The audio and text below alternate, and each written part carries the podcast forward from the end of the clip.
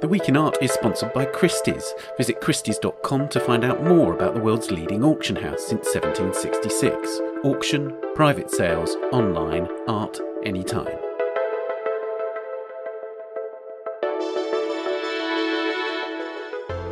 Hello, it's The Week in Art. I'm Ben Luke. This week, as a tribunal in London hears of human rights atrocities against the Uyghur community in China, how will museums, galleries, and other cultural institutions working with government supported organisations in China respond?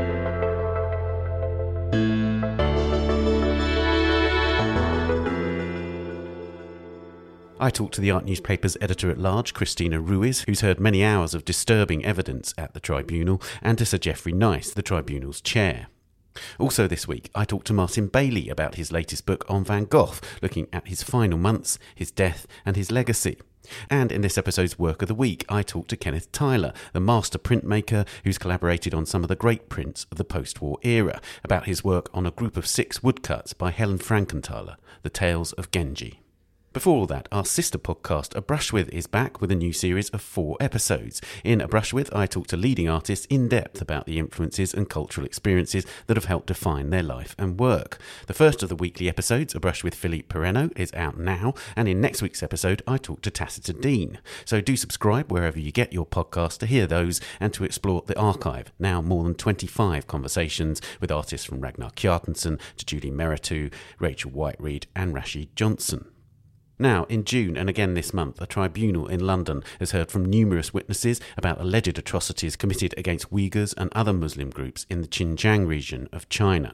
The tribunal heard from Uyghur survivors of detention camps and numerous experts about the scale of the violence against Uyghurs, which has coincided with a draconian suppression of religious practice in the region and the destruction, defacement, or closure of mosques, shrines, Muslim cemeteries, and other sacred spaces, according to experts.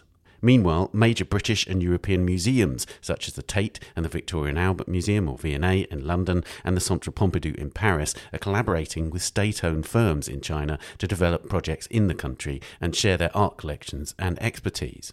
The Uyghur Tribunal is an independent panel set up in London to investigate the People's Republic of China, or PRC's, alleged human rights abuses and possible crimes against humanity in the Xinjiang detention camps. It consists of nine members and is chaired by the British barrister Sir Geoffrey Nice, who led the United Nations prosecution of the former Serbian President Slobodan Milosevic at The Hague. The tribunal was convened at the request of the World Uyghur Congress, a group of Uyghurs living in exile, and it will issue a report in December.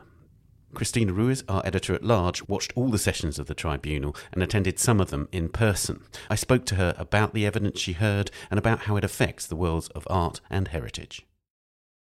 Cristina, you've been attending the Uyghur Tribunal in London. Can you say something about your experiences there? I sat through all eight days of hearings and listened to the testimony of around 70 witnesses uh, of these, around 15 were so called fact witnesses who have a direct experience of the detention camps in Xinjiang.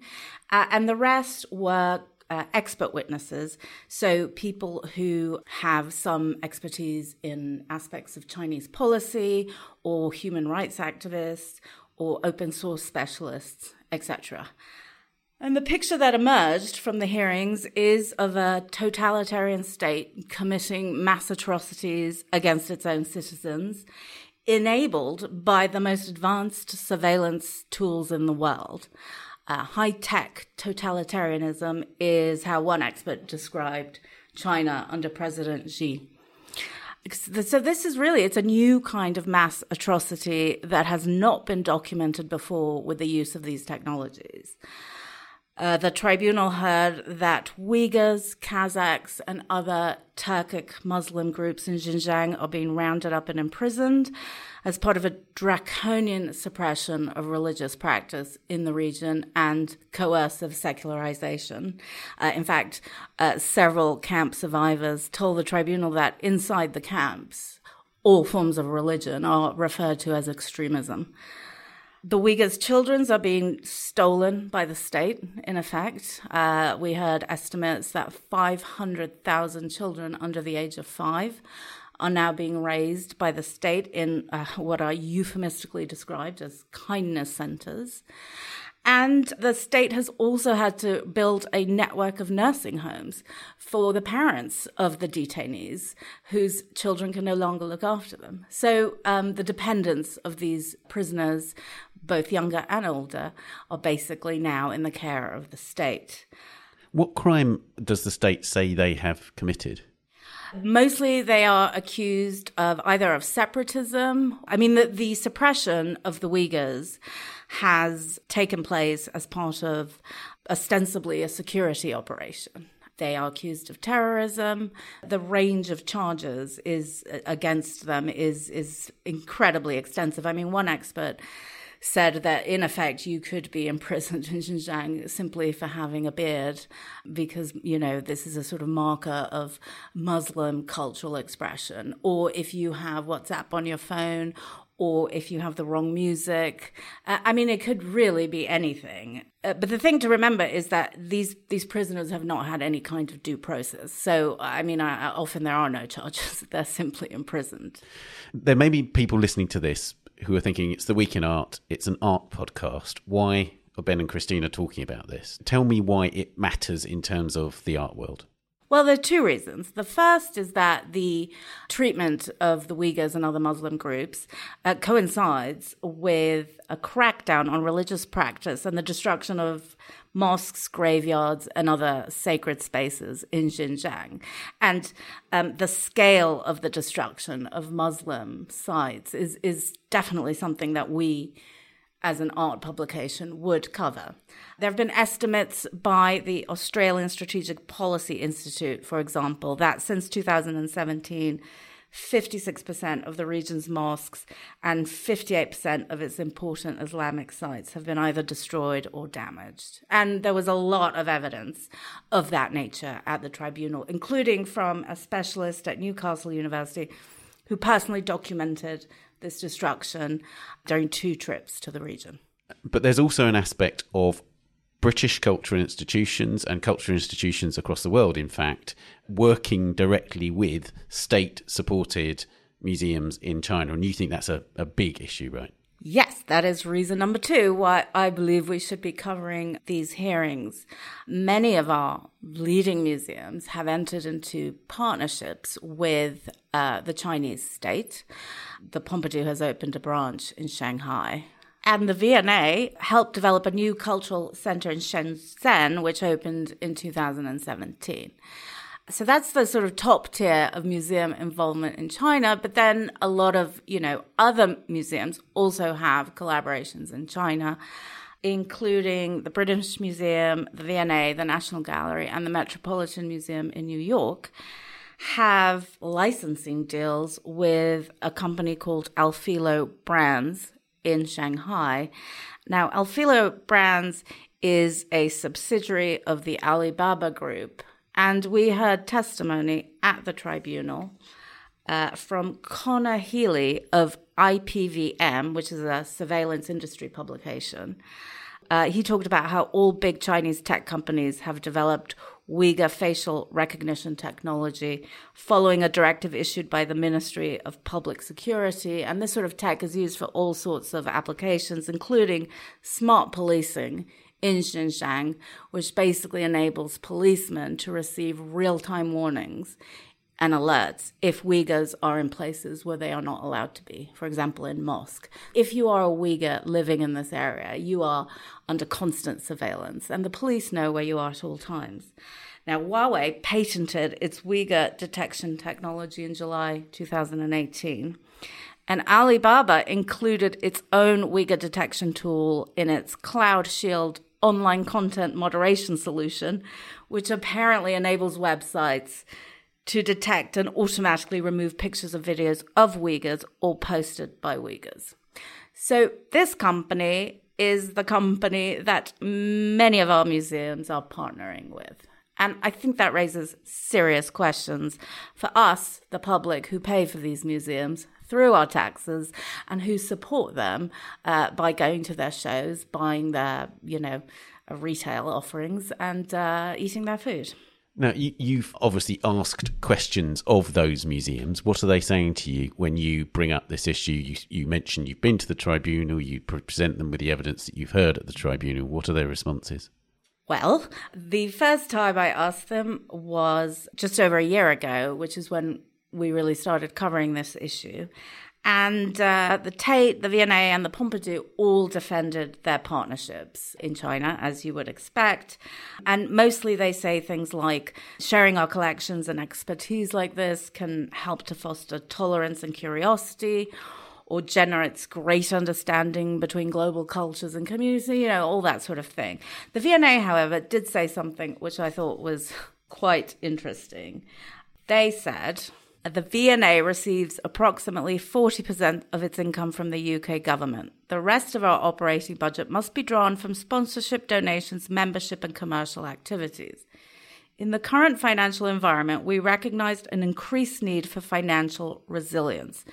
Innovations like our partnership with Design Society in China play an increasingly important part in ensuring the V&A is financially sustainable, contributed to the ongoing preservation of national collections, keeping the V&A free to visitors, etc., etc. Now, to me, that sounds an awful lot like they're saying that our, you know, ability to enjoy exhibitions is more important than speaking out against the atrocities that are happening in China, which I find an incredible thing to say. So I guess that some people might be listening to this and thinking, well, there are human rights atrocities being committed by numerous countries with which these cultural institutions are working. So why should we single out China? Why should we single out one state for attention? Well, I think the answer to that is that the scale of the atrocities in China are unlike anything else that is happening right now anywhere. Uh, and it is our moral imperative to take a stand. And of course, you know, we've seen so much scrutiny of museum and their sources of funding in, in the last few years. Uh, they've come under huge pressure to stop taking money from oil and gas companies like BP and from donors like the Sacklers, who are considered to, you know, have made that money immorally through pushing drugs that are addictive uh, in misleading ways, which they deny, obviously. And I think that this is part of that public scrutiny. I think that if most people realize that our museums are rushing to make money in China um, which is essentially what they're doing. I mean, these licensing deals are hugely profitable.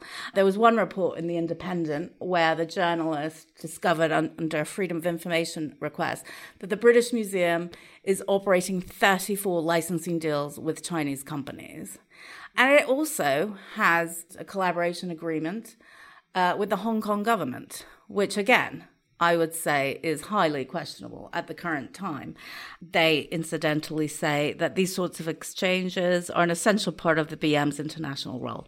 So the issue at stake here is to what extent do you think this tribunal, these terrible things that you've heard at this tribunal, are going to make any difference to museums' activities? And what do you think needs to happen for them to take note? Is it government? Is it the the people that visit the museums? What needs to happen for museums to change course? Do you think?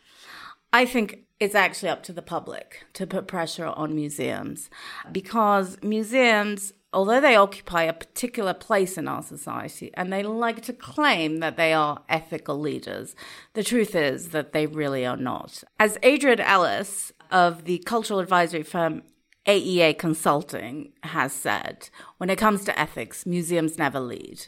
They simply follow public opinion. So I think it's up to us to put pressure on our museums.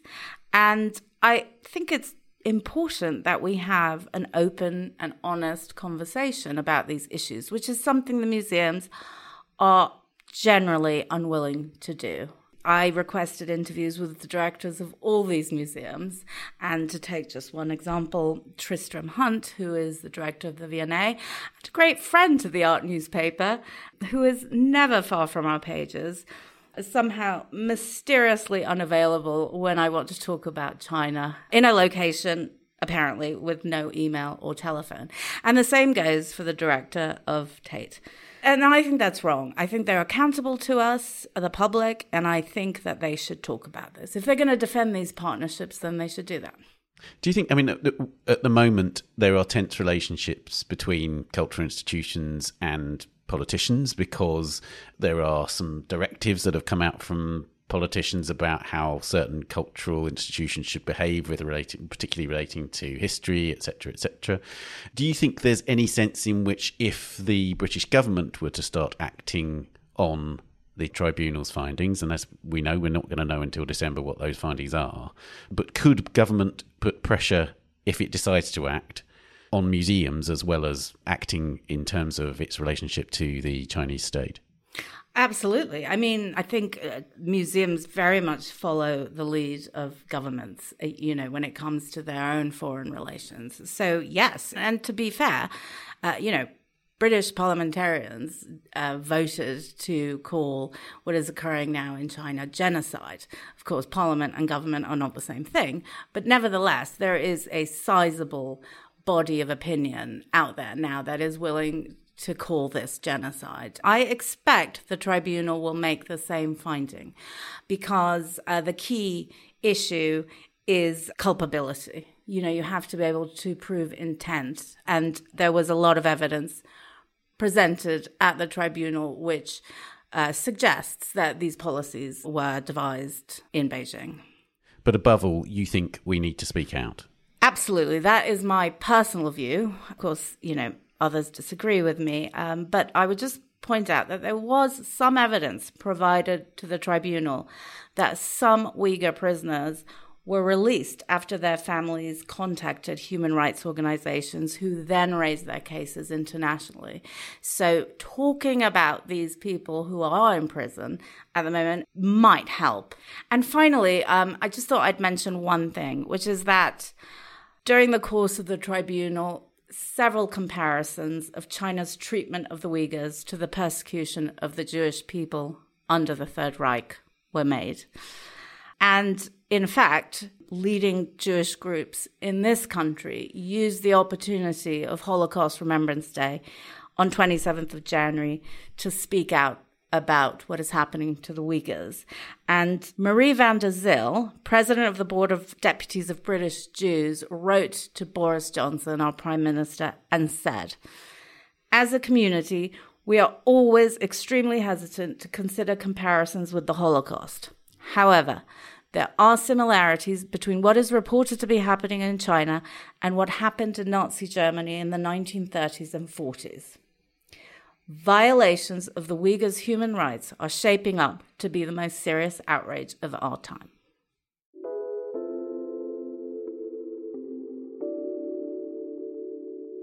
Well, that's a very sobering message. Cristina, thank you very much for coming on to tell us about this. Thank you, Ben. You can read Cristina's reporting on the tribunal at theartnewspaper.com or on our app for iOS, which you can get from the App Store or the Android app, which you can find on Google Play. Now, as I mentioned, Sir Geoffrey Nice is the chair of the tribunal, and I spoke to him about its purpose and what effect the evidence it's heard and the report that it will issue might have on governments, cultural institutions, and the wider public.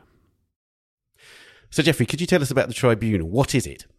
People's tribunals and People's Tribunals, which have existed off and on in different places around the world, probably since the 1960s when Lord Russell and fellow philosopher Frenchman Jean Paul Sartre started a tribunal into whether America had committed certain crimes in the Vietnam War. And they started for the same reason as all the other tribunals operate, because there's a question that needs to be asked and answered. And neither governments nor international bodies will have the courage, inclination, or desire to do it. And yet the information needs to be there. So, in other words, you don't have any ability to act in terms of sanctions of any kind, for instance, but you make available information to those who can act. Absolutely. We neither have nor want power because our interest is not in a particular area. For example, in this case, I'm not particularly concerned about the Uyghurs more than I'm concerned about other alleged victim groups, the Rohingya or the Nigerian Christians. It just happens they made a request that we should do this. So I and all my colleagues, our interest is in the fact that people aren't being given an answer to a question, and they need an answer to a question in order to perform their own private, and if they operate in a broader context, broader public duty. But in this context, as a, we're an art podcast, and the people that are listening to this are people who visit cultural institutions, who have relationships with other cultural institutions in China that are state related. They are state mm. funded or, you know, so they have connections to the Chinese state. So effectively, what you're saying is the information provided by the tribunal could be used by people who visit these museums to put pressure on the people that run them to make decisions in relation to that information. Yes, I, I, I think not only once the information is in, if it's significant in whatever we determine in the judgment, then it should be used because after all, if you're performing a, a function which involves consideration of public affairs, whether you, that's a school that wishes to have a, um, an outpost in another country or university that does the same thing, or either of those has a great influx of money from another country associated with pupils from another country who may be under that country's influence, and so on and so forth. Yes, one would imagine that all those institutions and the people who run them would would want to consider these matters that are questioned once they become resolved as facts.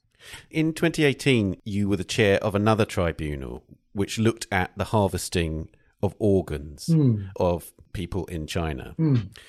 That report came down with some conclusions that were incredibly powerful, incredibly disturbing, and you would have thought compelled people to act. But did they?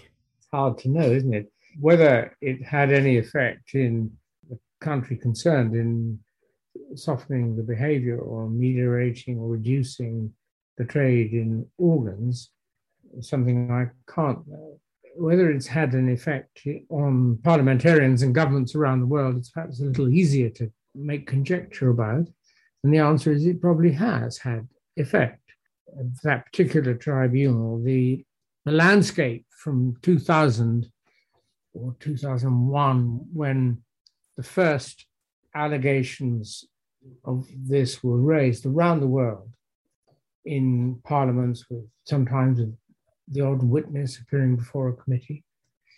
And then in books by three different authors of considerable authority and then raised again in parliaments with increasing firmness. The answer from parliaments was can't hear you because at that time China was a very important and popular trading partner.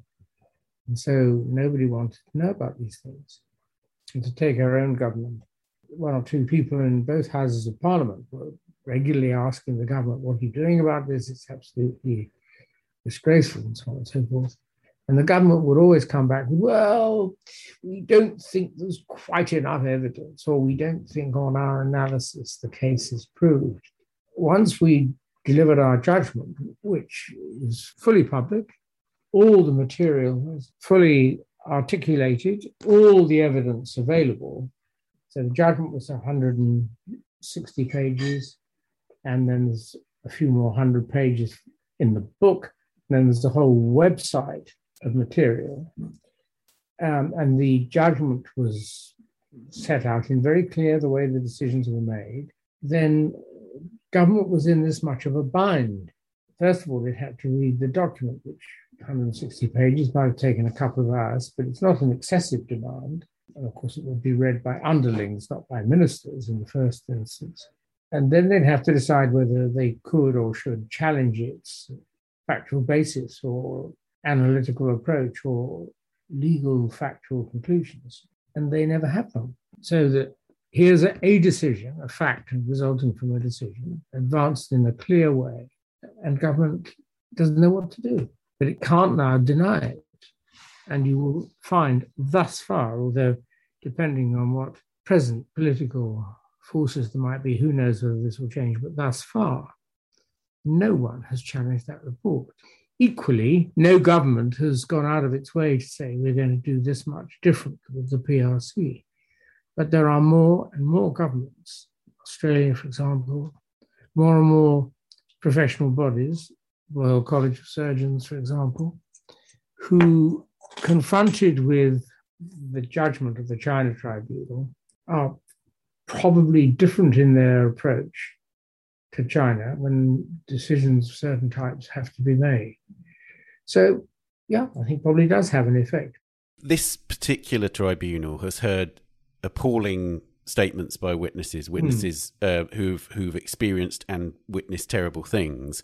And one of the conclusions of that last tribunal we were just talking about, it, it was that it couldn't conclude that there was genocidal intent. But it seems there may be questions of genocide in this tribunal. I don't want to preempt the findings, mm. but obviously governments are obligated under the terms of the mm. genocide convention to do certain things can you explain you know if there are findings from the tribunal that do conclude that genocide is happening. How should governments respond to that? Well, this is a very important point. A little bit of the history of the Genocide Convention. The convention was brought in by this very famous, very important man, Raphael Lemkin, because he realized that offenses or criminal acts in countries that weren't at war with other countries weren't going to be subject to any control. There was no ability to go into another country and say, I, as a citizen of the United States of America or the United Kingdom, uh, I'm going to come in and just deal with your problem, or I'm going to deal with your criminal activity in another way. And this all came about, this failure um, came about partly because of the way the Nuremberg statute into German war crimes was cast, and the resolute determination of countries, Great Britain and America, not to expose themselves to external investigation of internal wrongdoing.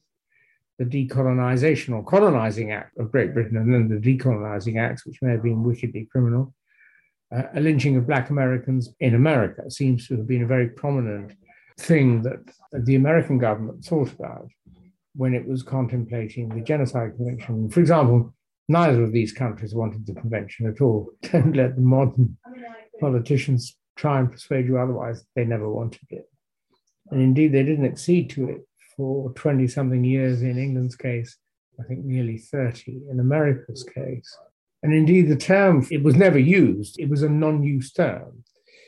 And then it came to prominence in the tribunals set up for Rwanda and the former Yugoslavia, and it was put in their statutes as a possible crime. And so it started to be used, and then the people started to use the term. Victims wanted the term to be affixed to their particular suffering. It's a curious thing, but that's the way it works. Victims want to think their suffering is the worst of all. Well, perhaps it's not so surprising, but we would like to think if we've been treated badly. Nothing worse could have happened to anyone. But again, so it became a popular term for consideration. But government still never wanted to use the term because they never wanted to find themselves saying to another country, that country is committing genocide. Because if they did, then under Article 1 of the Genocide Convention, they'd have to take steps to prevent it. But since governments have never responded to that, and since governments' actions responsive to that have never been tested in courts or even in the court of public opinion. Nobody knows precisely what they should do, but it is clear that they should do something.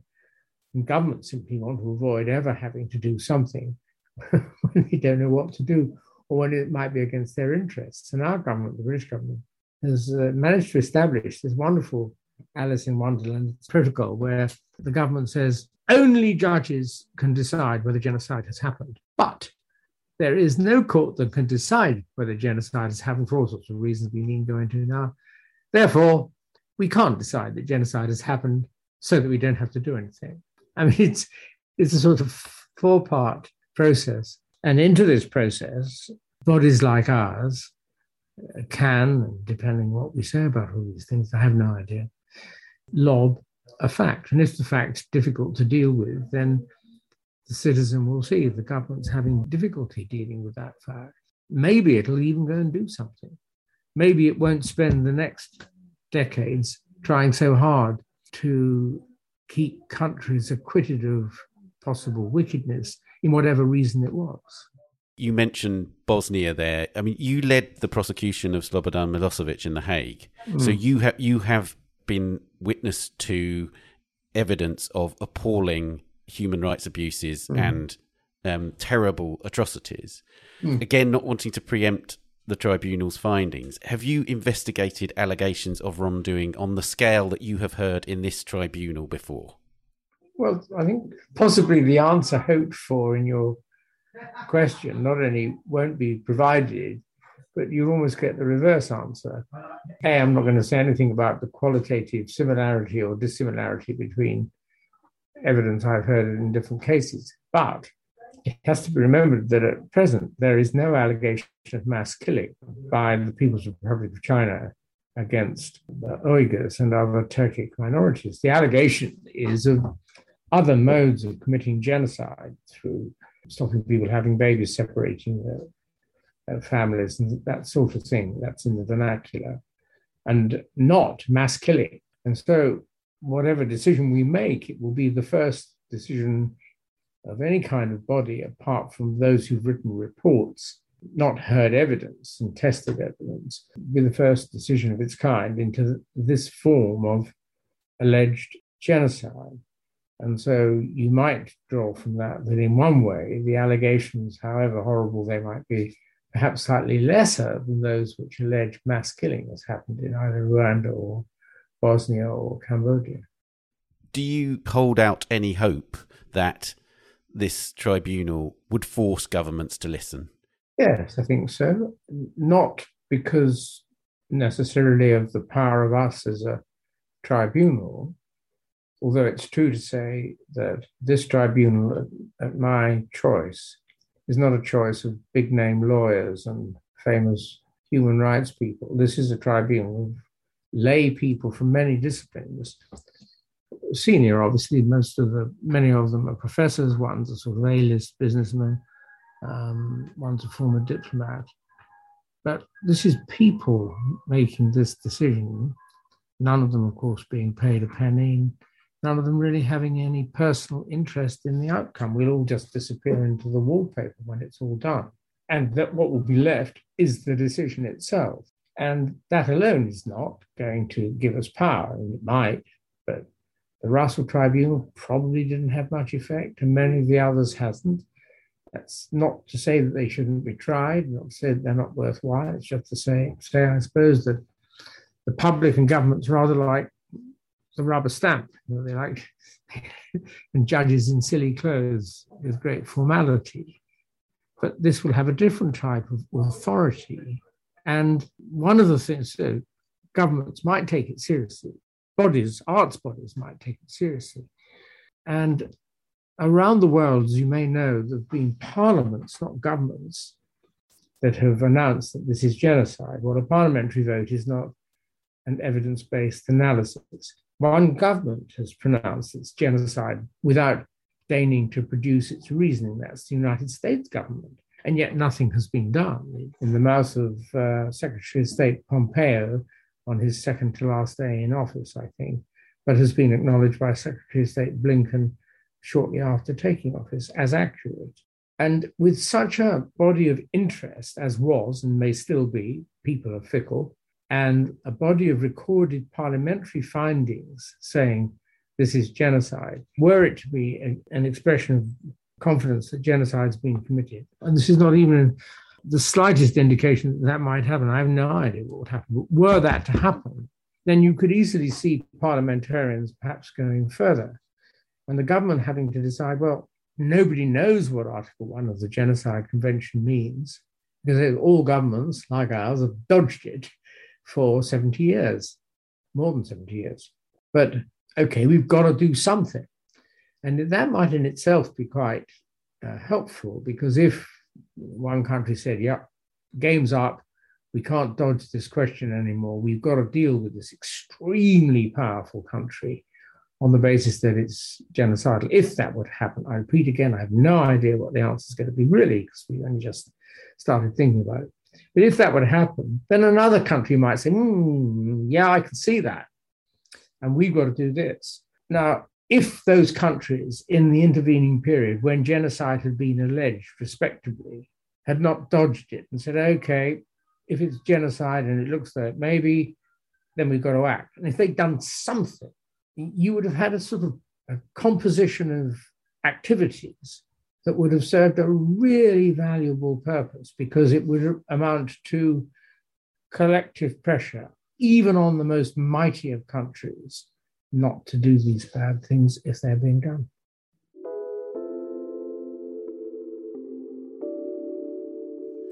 Okay, well, Sir Geoffrey, thank you very much for joining us today. Thank you.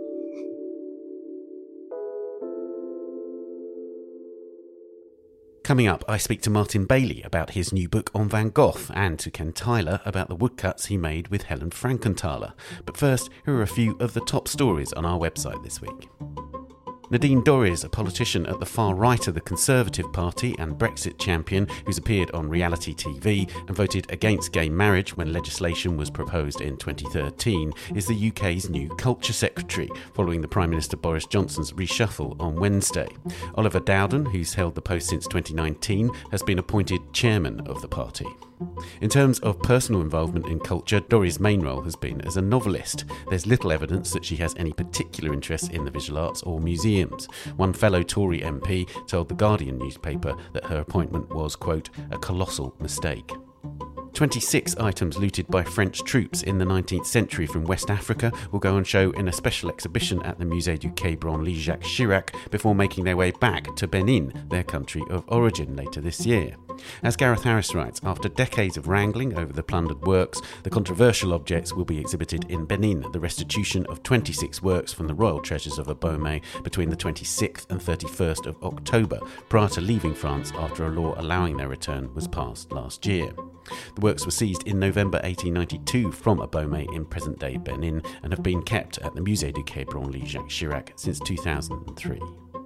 The artist and activist Dred Scott has created White Male for Sale, an NFT or non fungible token that uses the uber capitalist art form as a form of social critique. It will be auctioned off at Christie's post war to present sale on the 1st of October in collaboration with Christine Tierney Gallery. As Wallace Ludel reports, the work, as the title implies, is a short video of a white man in mundane 21st century work clothing standing on an auction block on a street corner in a predominantly black neighbourhood in Brooklyn. Scott said in a statement, quote, NFTs are non fungible tokens that confer uniqueness to digital artworks. The term fungible resonated differently for me due to its use by scholars of the history of slavery. People are inherently non fungible, but as slavery became an integral part of developing capitalism, enslavers sought to make people fungible. You can read these stories and much more on our website or the app. We'll be back after this.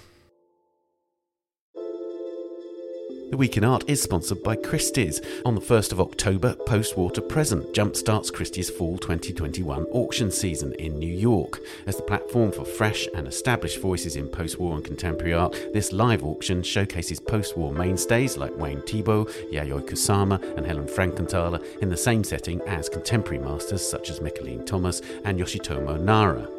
Uncover highlights from notable collections as well as two highly sought after NFTs in this sale, offering something for those just beginning their collecting journeys and for seasoned collectors alike. Learn more at Christie's.com. Welcome back. Now, Martin Bailey, London correspondent for the Art Newspaper and the writer of our weekly blog, Adventures with Van Gogh at theartnewspaper.com, has a new book on the Dutch artist out next week. Van Gogh's finale, Auvers and the artist's rise to fame, looks at Vincent's final months, his death, and his legacy. I spoke to Martin about the book.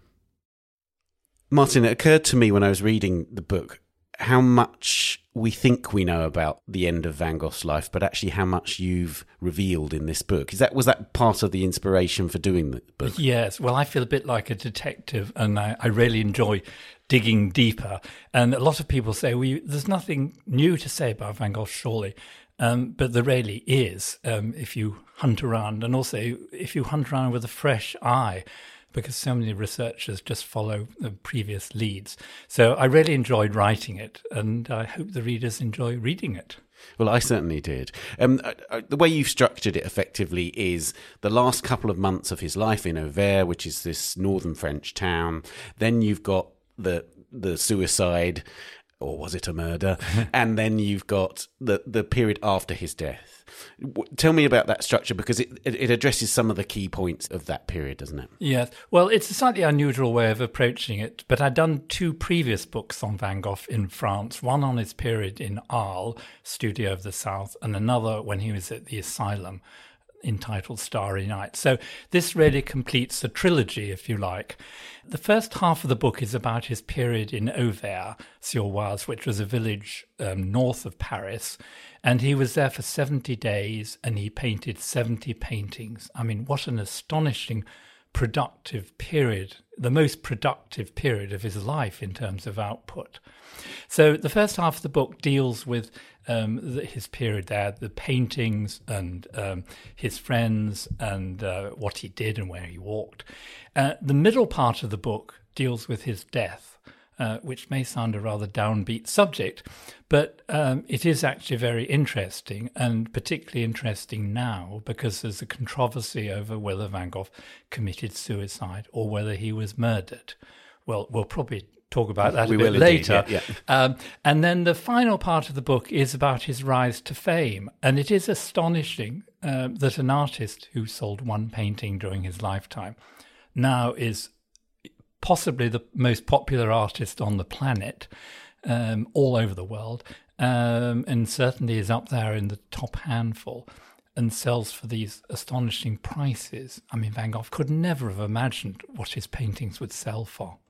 So the last third of the book is the astonishing story of how an artist suddenly became popular.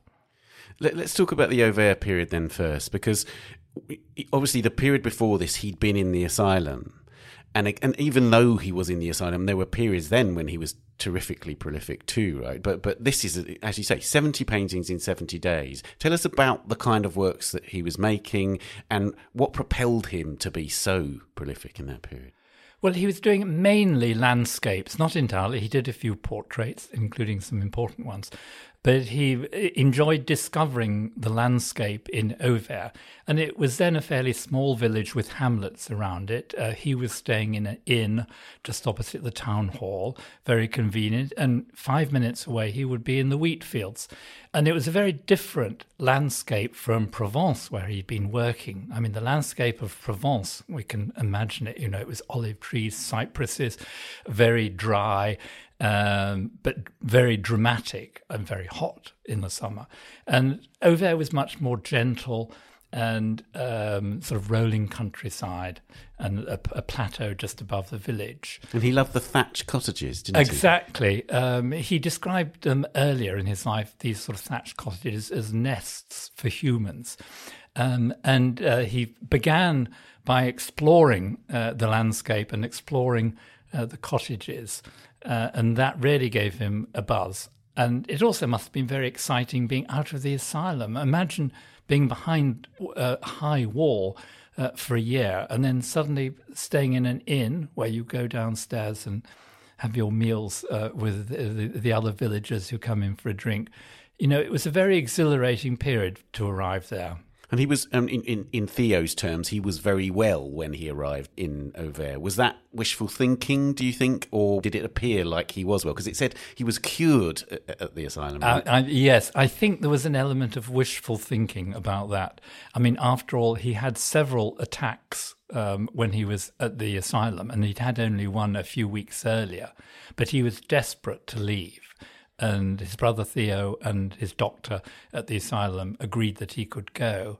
It was a high risk strategy, and in the end, it failed. Tell us about the characters that he met there, because there's one particular person that he came across when he was there, Dr. Gachet, who was a, a seminal figure and, of course, produced extraordinary paintings. Yes. Uh, Dr. Paul Gachet um, was a friend of the Impressionists, and he was an amateur artist himself, and he was a doctor. So he was the ideal person to keep an eye on Vincent uh, when Vincent came to Auvers, and he helped him settle in. Um, but Dr. Gachet was really an extraordinary character. Um, he had very wide interests. Um, he was a member of the Society of Eclectics, which was a group of um, people in Paris who used to meet for a, a, monthly meal to discuss matters relating to art and uh, science. Um, and um, he really was most bizarre, if you like. He invited Vincent to come for meals, and they very rapidly became friends. Um, that was very nice for Vincent, but in the end, Dr. Gachet was not really a doctor looking after Vincent. He was a friend, and that may have contributed to the problems at the end. There's a curious thing, isn't there, right at the start, where Gachet isn't there, and Vincent sends an alarming note to Theo about how he's not to be trusted. Uh, yes, to begin with, the first meeting I think was slightly fraught, um, but I think when they both realised their commitment uh, to uh, uh, art, and particularly to modern art or impressionism, as it was then called, um, they then felt that um, they were almost brothers. They, uh, there are two portraits of Dr. Gachet, one that he made for Theo and then one for Gachet himself. The, the one that I know is the one in the Musée d'Orsay. Which one is that? Yes, uh, th- that was the, the, second one. That was a copy made for Dr. Gachet and it was given by his son to the Musée d'Orsay. So it's very famous and one of the most important pictures in the museum there. The other painting, which is the original, and is, in my view, a finer picture, um, is in a private collection um, it disappeared some years ago after fetching a record price at auction, and everyone's been hunting for it to try and track it down. But it remains in a most, very, most private collection. How extraordinary! I mean, it, it, it is bizarre, isn't it, when great pictures disappear into private collections and they sort of cease to become part of the public record in a certain way. Yes, and you know we've no idea whether it will turn up next week or whether it will take a hundred years uh, to turn up. And private collectors obviously keep things quiet for all sorts of reasons. Sometimes it's to do with tax. Uh, sometimes it's family problems. Sometimes they're very private people. That's what you get if you pay that sort of money. You can do what you want with the painting. Did Dr. Gachet rate Vincent as as an artist? Uh, he did, yes. And he acquired quite a lot of his paintings, which in the end, of course, uh, were extremely valuable. Uh, Dr. Gachet, I think, found them surprising, but he found them interesting, and he certainly admired Van Gogh as an artist. Another of the most famous paintings that he made in that period is of the church, and it has this extraordinary radiant sky. Yes, I mean the blues in the sky are absolutely mind blowing. Um, uh, it, it is a wonderful picture. I mean, it's one of my favourites from the Auvers period. Um, one doesn't know exactly what it meant because uh, Van Gogh, although he started life as a Christian, rejected organised Christianity. Um, he may have stepped inside the church once just to see if there were any interesting paintings. Um, otherwise, he wouldn't have done. And in fact, when he died, uh, the uh, priest of the church uh, refused to allow his body to be taken to the church because he'd committed suicide. Um, so one wonders exactly why he painted it. But it was uh, one of the most important buildings, obviously, in Auvers. It's set on the hill. And um, again, we have these sort of diverging paths which appear in a later painting uh, uh, with the wheat fields, which I'll mention in a minute. Um, uh, so I, th- I, think it's one of the most important pictures he did there. Now, tell us about the Wheatfield paintings, because apart from anything else, one of the Wheatfield paintings has become particularly synonymous with Van Gogh's death, even though it actually wasn't the last picture he painted. Yes, I mean, Van Gogh loved the wheat fields, which were on the plateau just above the village, and they were sort of vast panoramic uh, views. Um, and he was there at the right time of the year um, because he arrived in May when the wheat was beginning to ripen, and then in July um, just before his death, it was actually harvested. So he saw the colours changing and he was very, very aware of colours. So he did a series of Wheatfield paintings. The most famous is the one with the crows, Wheatfield with crows, uh, which I'm sure um, everyone can imagine it, but it's this very sort of bleak uh, scene of a wheatfield with three paths which appear to diverge and end in nothing. Um, crows flying past, and we don't know whether they're coming towards us, the viewer, or whether they're flying away. And then this dramatic sky, which is about to sort of break with a thunderstorm. Now, traditionally, that has been thought to be Van Gogh's last painting, and that's partly what made the painting famous. But in fact, it wasn't. And recent research has shown that another painting um, entitled Tree Roots was actually uh, the last. And that's a very strange painting. It's a, a, series of tree trunks or tree roots, about half a dozen or, or more, um, in a sort of row, and they're all sort of slightly at different angles. Uh, and it's almost an abstract work. And we know it's the last painting because uh, one of the researchers at the Van Gogh Museum in Amsterdam found an annotated 1893 article which describes it as the last painting, annotated by a very good source. And the other bit of the story, if you like, is that the actual tree roots survive, the actual roots. And astonishingly, a year ago, um, a researcher, Wouter van der Veen, um, found an old photograph on a postcard of the roots and was able to identify the spot. So that is an astonishing survival. Um, let's talk about Van Gogh's death then. Uh, tell us about the circumstances. Did it appear to have been coming for a while? Was he was he troubled for a number of weeks ahead of his death? It's very difficult to tell. I mean, there were some problems with Theo um, and Theo's new wife, uh, Jo. There were obviously difficulties in the background, but there was no reason to think that he was actually going to do anything um, serious. Um, and it appears to have been a fairly sudden decision. It was just one evening he went off at about six o'clock. He walked towards the wheat fields where he'd done so many of his paintings, and he had a revolver and he shot himself in the stomach and uh, died two days later from his wound. Um, I don't think it had been expected. If it had been, Dr. Gachet would have um, done something. Um, so something suddenly hit him. I think basically he was in a very fragile mental condition and he had some medical problem which caused these attacks and he suffered an attack and, and he decided to end his life. Do we know how he came across the gun? Well, the actual, I should mention that the gun itself turned up a few years ago. It was found buried in a field um, and it was sold at auction um, a couple of years ago. Um, it's a very small gun. Um, I picked it up and I put it in my hand, and it was it, it, was not as long as my hand. It was a very small and not very powerful gun. It most likely came from the inn where he was staying. Uh, because the innkeeper probably needed to keep a gun near the till um, because of customers sometimes were difficult. Um, but he certainly didn't obtain it legitimately. So we don't know exactly how he got it. He could also have bought it because guns were relatively cheap and very simple to buy. So tell us about the theories that he may not have died by suicide, that he may indeed have been murdered. Yes. Until 10 years ago, it was assumed that he had uh, committed suicide, and that's what's been said right from the beginning.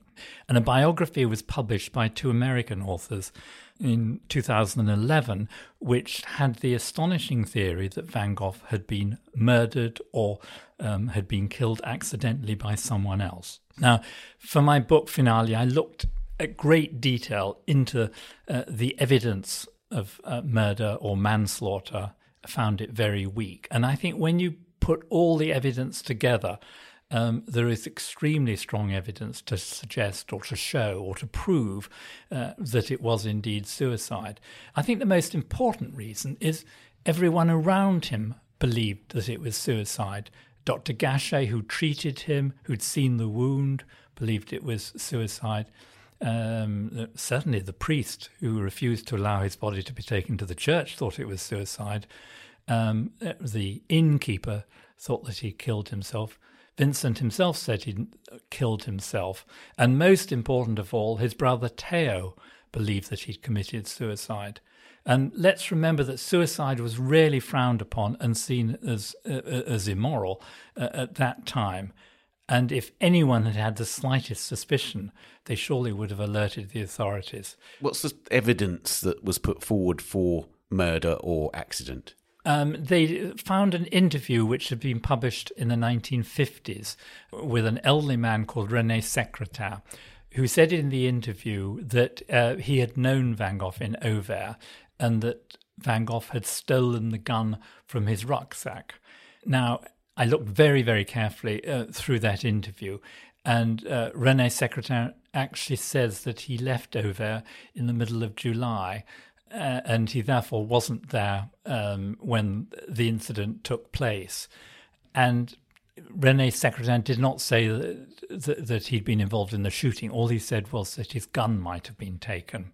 It was pretty flimsy evidence, I thought, but it did help to sell the biography.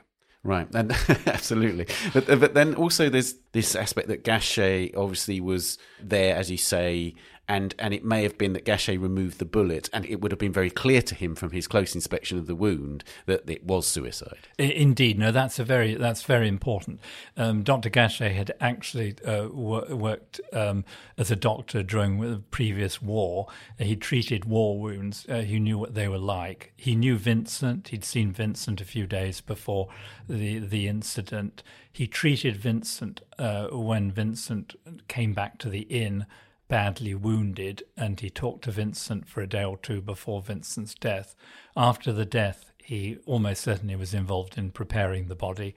Um, he was a curious fellow. He must have looked carefully at the wound, and if he'd had any suspicions uh, that uh, it had been shot at very close range, if it had not been shot at very close range, um, he surely would have alerted everyone.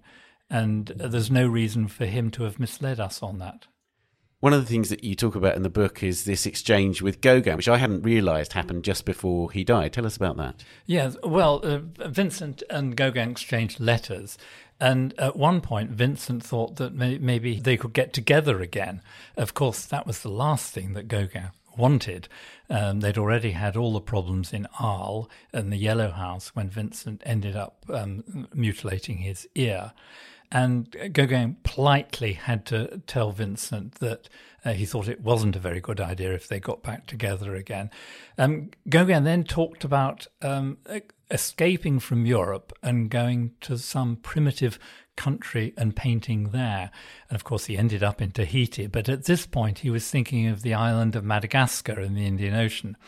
And Vincent made some remark about possibly going out to the tropics. Uh, and again, Gauguin was horrified by this idea.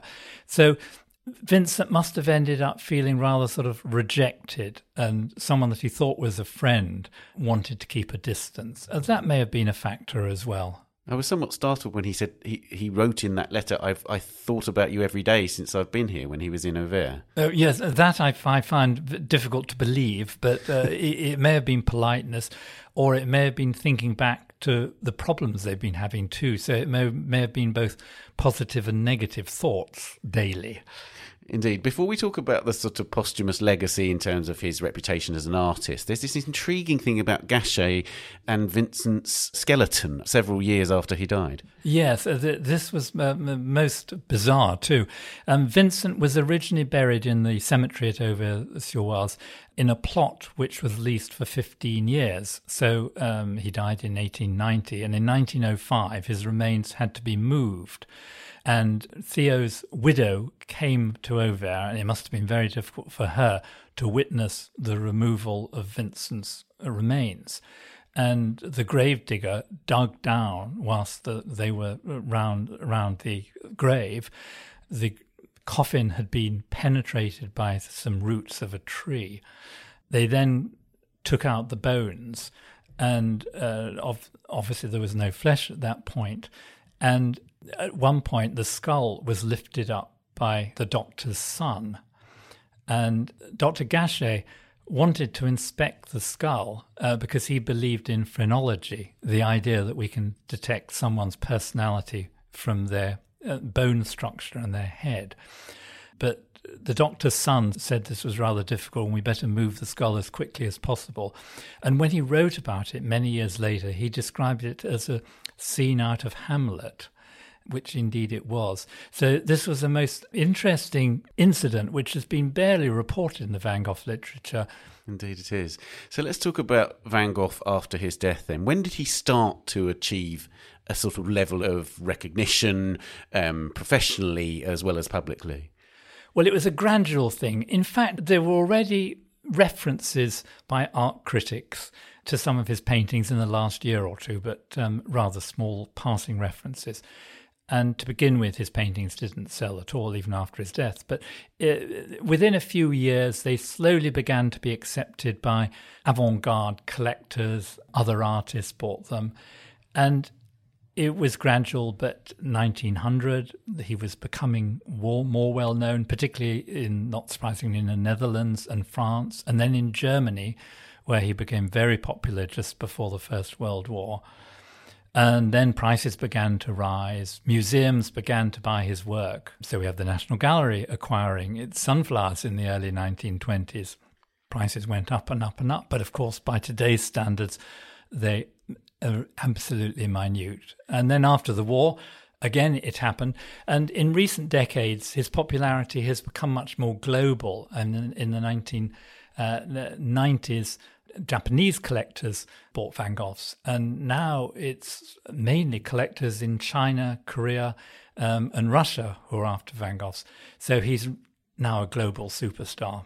What do you think it is that makes him so appealing? I mean, clearly he's he's an obsession yeah. for you. So tell me yeah. about you know on the one hand what drives you to keep looking at this extraordinary artist, and then on the other hand what what do you think it is that makes him such a public figure? Because there are very many major yeah. artists who don't have a, a huge public appeal. Yeah. Uh, well, the two things for me, and I suspect they're the very similar things for, for the for the public at large. I mean, the first thing is the paintings are so marvelous, uh, and particularly the ones he did in France in his last few years. Um, it's the colours of them and the imagination and they've got instant appeal. So we see the sunflowers, and you know it's uh, it's a wonderful sort of uplifting image. But there's also more to them.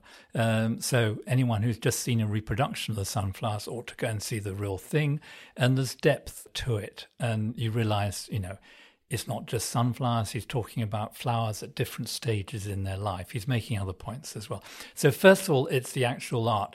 But secondly, he's such an amazing and interesting person. Um, so he's, you know, ripe for biographies. And he led an astonishing life. He started off as an art dealer working in London when he was in his early 20s. He failed at that. Uh, he was working as a preacher in the Borinage coal mining area in Belgium. Um, he became an artist. Uh, he lived with a prostitute in The Hague. He was in a mental asylum. He mutilated his ear. And we know so much about his life because of his marvelous letters, which is a wonderful gift to a, a writer, uh, but also makes it interesting for everyone because he writes about his paintings and he writes about his life. So we have his own comments on the paintings. So it's these two things now, m- me personally, I began to get interested in Van Gogh many decades ago when someone told me that he'd worked and lived in London. And I didn't know that at the time, but he'd lived in Brixton and fell in love with his landlady's daughter. So I got very interested in that uh, and did a book on that and curated an exhibition at the Barbican. Um, and I had no intention of becoming a Van Gogh specialist, but I couldn't really drop it. And uh, so um, here I am many years later.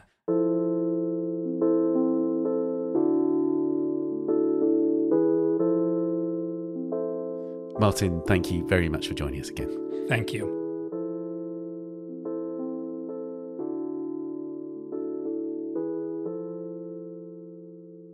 Van Gogh's finale, Auvers and the Artist's Rise to Fame, is published on the 21st of September by Frances Lincoln and priced $40 or £25. And the two previous books in the trilogy that Martin mentioned, also published by Frances Lincoln, are Starry Night, Van Gogh at the Asylum, again priced $40 and £25, and Studio of the South, Van Gogh in Provence, which is priced $25 or £18.99. And Martin's Adventures with Van Gogh blog appears on theartnewspaper.com or the app every Friday. And finally, it's time for this episode's Work of the Week. A stunning exhibition of woodcuts made by Helen Frankenthaler has just opened at the Dulwich Picture Gallery in London. It reflects her experimental approach to the medium and the remarkable efforts she went to to achieve a comparable freshness and immediacy in print to her soak stained abstract paintings. A key collaborator in that process was Kenneth Tyler, the master printmaker, and I spoke to Ken about working with Frankenthaler and in particular on the series of six huge prints called Tales of Genji, made in 1998. Ken, you worked with Helen Frankenthaler on a number of projects. Um, can you tell me what it was like to work with her? uh, both a great pleasure and difficult. Helen was um, a meticulous artist in, in, the way she worked. Uh, she was also meticulous in the way she gave interviews and also meticulous in the way she collaborated. so that it was always crossing the T's and dotting the I's and uh, making sure that uh, she got her way uh, and had the time that she wanted on any project. So there, there are no negatives in uh, in this collaboration to talk about. It's only positive.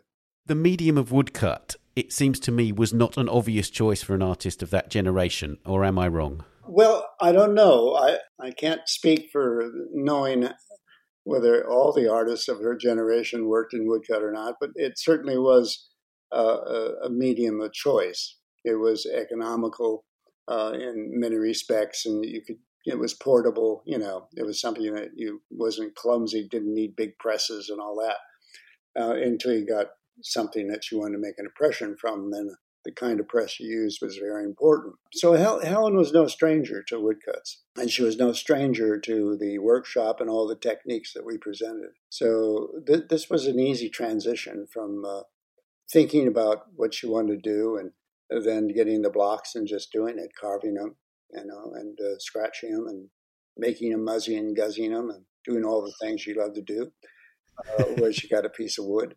And then this the question of proofing the proofing was the major objective in all of Helen's projects. She needed uh, to see uh, all the nuances she could squeeze out of the image uh, on, on the wood, and so this required lots of proofing.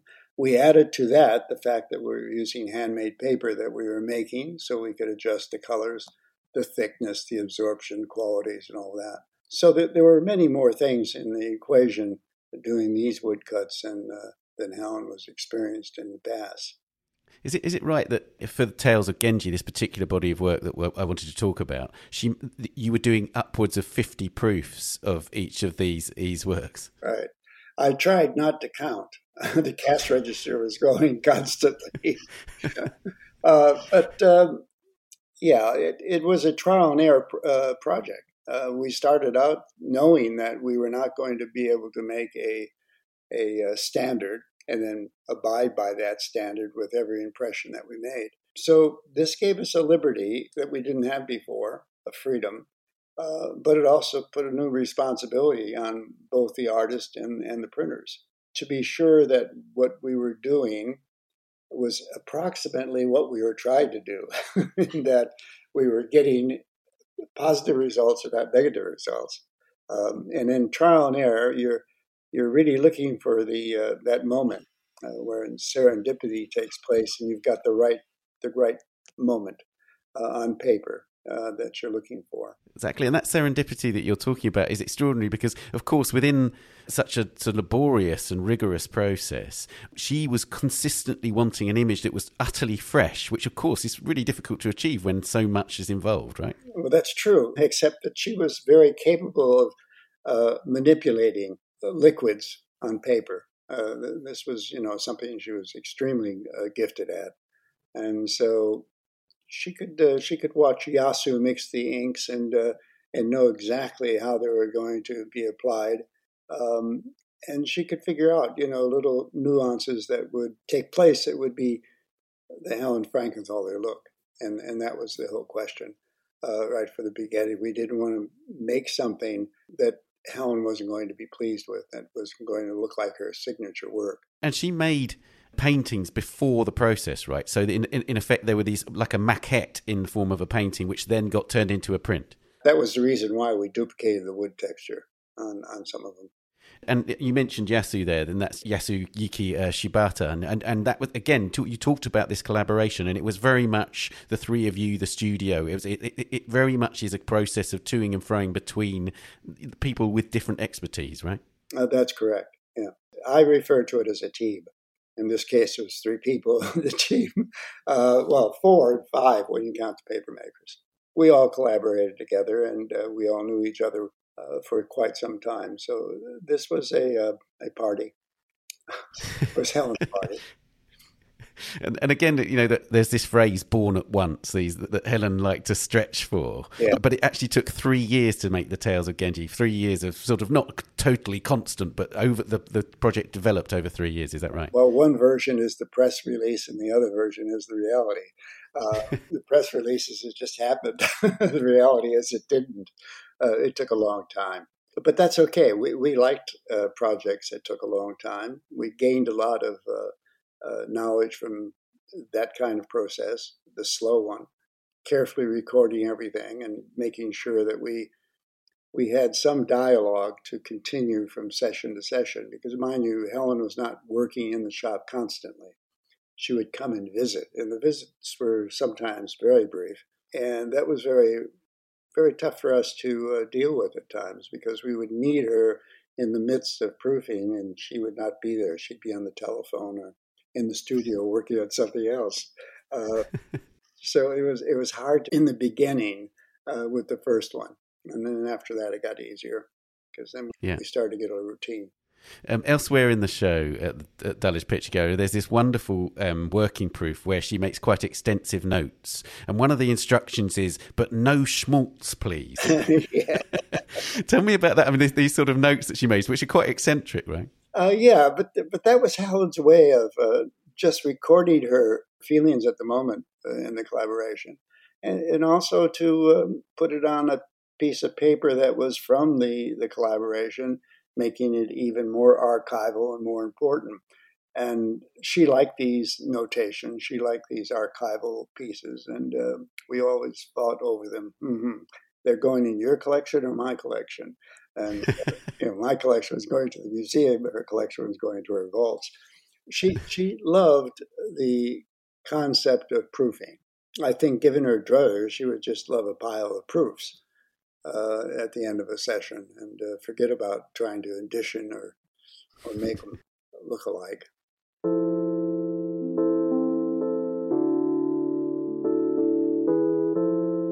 Well, the final edition is stunning. So, Ken, thank you so much for talking to me about them. Well, it's my pleasure.